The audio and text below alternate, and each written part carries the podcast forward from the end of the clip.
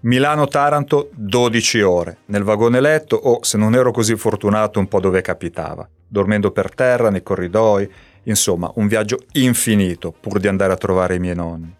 Ecco, questo è il mio primo ricordo da viaggiatore solitario in treno. Tanta compagnia, gente sconosciuta, ma soprattutto tanti ragazzi giovani come me, un po' più grandi, forse studenti universitari fuori sede, che pur di allungare le gambe si arrampicavano sul portabagagli. Decisamente il modo non più comodo per viaggiare, ma sicuramente quello più economico, se non avevi soldi da spendere.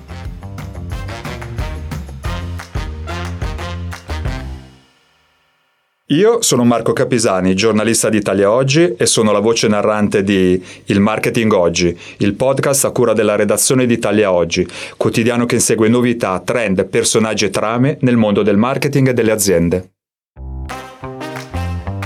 È vero, oggi ci sono tante compagnie low cost per viaggiare e ti portano ovunque in Italia, ovunque all'estero.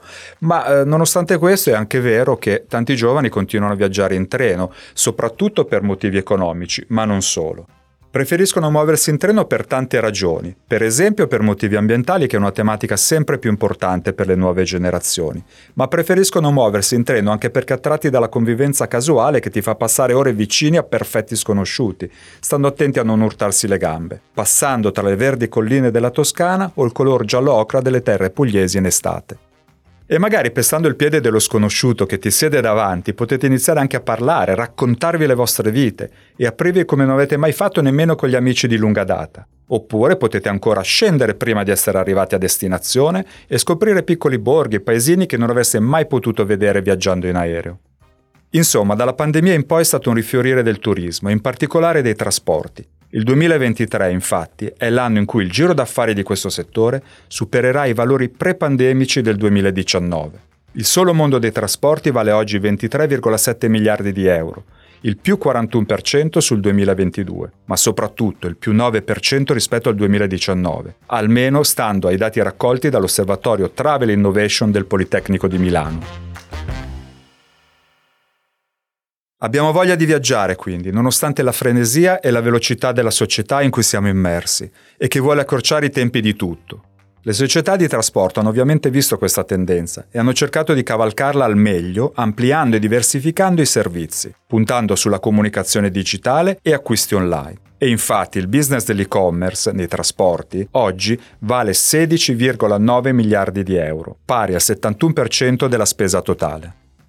Quello che fa strano a dirsi ormai è che di treni ne esistono davvero di tanti tipi, e non intendo il regionale o l'alta velocità. Penso ai treni storici che si inerpicano sulla Maiella in Abruzzo e ti siedi su sedili di legno, quelli, quelli un po' come una volta. Sopra delle foto in bianco e nero incorniciate, ai lati tendine di velluto. Ti senti catapultato nell'Ottocento, un po' stile assassino sull'Orient Express ma senza il morto. Oppure ci sono anche i treni notturni che ti permettono di ottimizzare i tempi di spostamento e ti fanno risparmiare sull'albergo per dormire, ma soprattutto hanno quell'atmosfera di relax che ti pervade, soprattutto se è il primo giorno di vacanza. Intanto si continua a viaggiare cullati dal rumore rassicurante e costante della ferrovia. Io amo il treno, amo muovermi in treno e amo perdermi tra tutti i miei film mentali nel treno e nello specifico quelli notturni perché mi permettono un po' di eh, elaborare nella notte arrivo alla destinazione. Per me viaggiare in treno notturno vuol dire riuscire a godermi in maniera lenta l'arrivo a destinazione. So che per qualcuno può essere tanto perché magari non tutti vogliono affrontare nove ore di treno, però per me non è solo un momento per godermi il viaggio, però è anche un momento per dare il mio contributo in maniera sostenibile al mondo. perché comunque si sa che se si viaggia in treno si è più sostenibili. Chiaramente mh, mm, non, mm, una persona, un viaggiatore non riuscirà mai a prendere il treno sempre, è impossibile dire, perché comunque ci sono destinazioni che eh, nei, treni nemmeno ci sono, quindi il mio motto è riuscire a fare qualcosa eh, piuttosto che non fare niente, quindi se al posto di quattro aerei possiamo prendere un treno e tre aerei, perché no? Questa è l'esperienza di Giovanni Arena, creator digitale, specializzato in e amante di viaggi. Ha vinto il Top Creators Award nella sezione Travel and Tourism assegnato da Basul, società specializzata in tecnologie e servizi per l'influencer marketing. È vero quello che dice Giovanni Arena. I treni notturni arrivano nei posti più incredibili, non solo in tutta Italia, ma ti permettono di arrivare perfino in Ungheria o in Norvegia. Tra le compagnie più attive, segnatevelo, ci sono le ferrovie austriache, mentre, attenzione, la zona meno coperta è la Spagna. Allora, il mio giro preferito di notte tra i treni è sicuramente quello che mm, sono i giri nel nord Europa, nello specifico Svezia, Finlandia e Norvegia. Li ho fatti tutti e tre. E a Norvegia ho preso un treno notturno da Oslo fino a Buda, da, in Svezia da Stoccolma fino a Kiruna e invece Finlandia da Helsinki fino a Rovaniemi. Sono tutte delle incredibili, incredibili tappe che si possono raggiungere nella notte ma la cosa bella di questi treni è che dato che comunque si trovano al nord c'è possibilità di osservare l'aurora boreale dal treno, quindi insomma fare proprio quello di giro. Nello specifico il mio giro in treno più popolare è quello da Milano al Circolo Polare Artico. Però di quello che dice Giovanni Arena mi resta solo un dubbio. Quanto avrai speso per andare fino al Circolo Polare Artico? Allora, è difficile dirlo perché con i treni funziona che prima prenoti e meglio è. Uh, sicuramente i treni sono molto più costosi rispetto ad un viaggio aereo, ci sono costi diversi, però mh, possiamo riuscire a limarli utilizzando l'Interrail, che è un biglietto economico che ti consente di viaggiare in Europa uh, ad un costo inferiore rispetto ad acquistare i singoli, i singoli pass. Ecco, Interrail a parte, se proprio dobbiamo trovare un servizio ancora mancante, è quello di una piattaforma digitale che permetta di collegare e coordinare i viaggi in tutta Europa, magari con un solo acquisto per avere un biglietto che pianifica tutte le tappe del nostro viaggio. Se ci pensate, unirebbe l'Unione Europea molto più concretamente di tante direttive europee, e un po' anche come avrebbero voluto i suoi fondatori, da Altiero Spinelli in giù. Ah, se non sapete chi è Altiero Spinelli vi do un caldissimo consiglio Andate a cercare su internet chi era e soprattutto che cosa ha scritto, perché il manifesto di Ventotene è la sua opera più importante, ma ha un titolo originale, per un'Europa libera e unita. E che cosa unisce di più l'Europa se non i treni e la circolazione delle persone? Abbiamo chiesto come vede lo stato di salute del settore a Luigi Cantamessa, direttore generale della Fondazione FS Italiane. Ma il turismo ferroviario in questo 2023 promette un futuro davvero rassicurante. La quantità di italiani e di stranieri che scendono il treno per motivi diremmo leisure, cioè di intrattenimento, di vacanza, aumenta costantemente. Basterebbe guardare una freccia rossa da Venezia a Roma fermando a Firenze. La quantità di turisti americani a bordo supera largamente quella quota di viaggiatori che invece prendono il treno per business.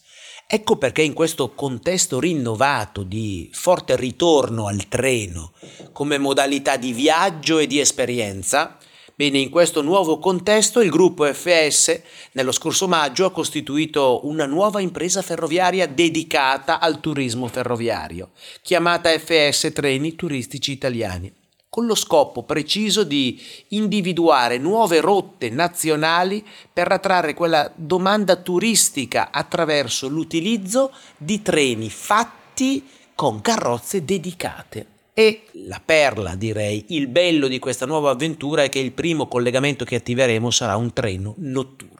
Dopo quasi un ventennio di forti ridimensionamenti e tagli, i treni notte infatti sono ritornati prepotentemente al centro delle azioni strategiche e soprattutto di marketing delle principali aziende ferroviarie europee. Basti parlare dell'attivazione della nuova rotta del Night Jet tra Berlino e Parigi, imminente prima della fine dell'anno. E mentre assistevamo al ripristino di numerosi collegamenti tra le città europee, se ne registrava parimenti un successo commerciale. Quest'estate chi di noi voleva prenotare un vagone letto o una cuccetta per la Sicilia trovava ogni treno pieno. Abbiamo registrato addirittura nell'ambito di Trenitalia il 705% di passeggeri estivi rispetto allo stesso periodo dell'anno precedente. Questo fa allora capire come il treno notte in chiave turistica abbia tutti i requisiti di tranquillità, di sostenibilità, di comfort. E se mi consentite anche di privacy, perché lo scompartimento, questo microcosmo oramai dimenticato nei treni moderni, ricrea la tranquillità del gruppo, della famiglia, del single, insomma, ciascuno ha un pezzo di treno per se stesso. E poi non dimentichiamo come un treno notte possa aiutare il turista a incominciare la vacanza a bordo chiudendosi nel suo scompartimento senza lunghe attese come succede con un volo low cost, senza attesa per il check-in, il fast track dei bagagli o altro. L'imbarco è immediato, ci si può chiudere subito nella propria cabina e la mattina riaprendo la tendina si arriva dallo scompartimento, si arriva direttamente nella località di termine del viaggio.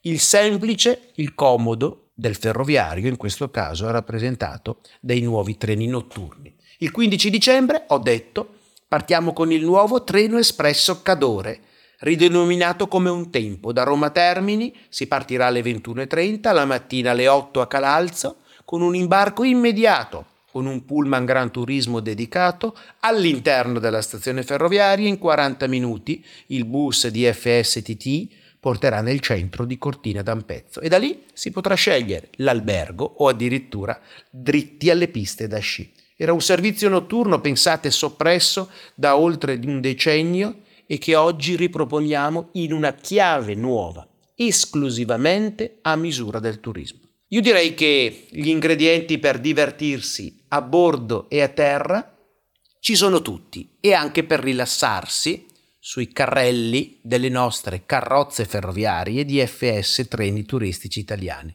Vi aspettiamo a bordo e buon viaggio!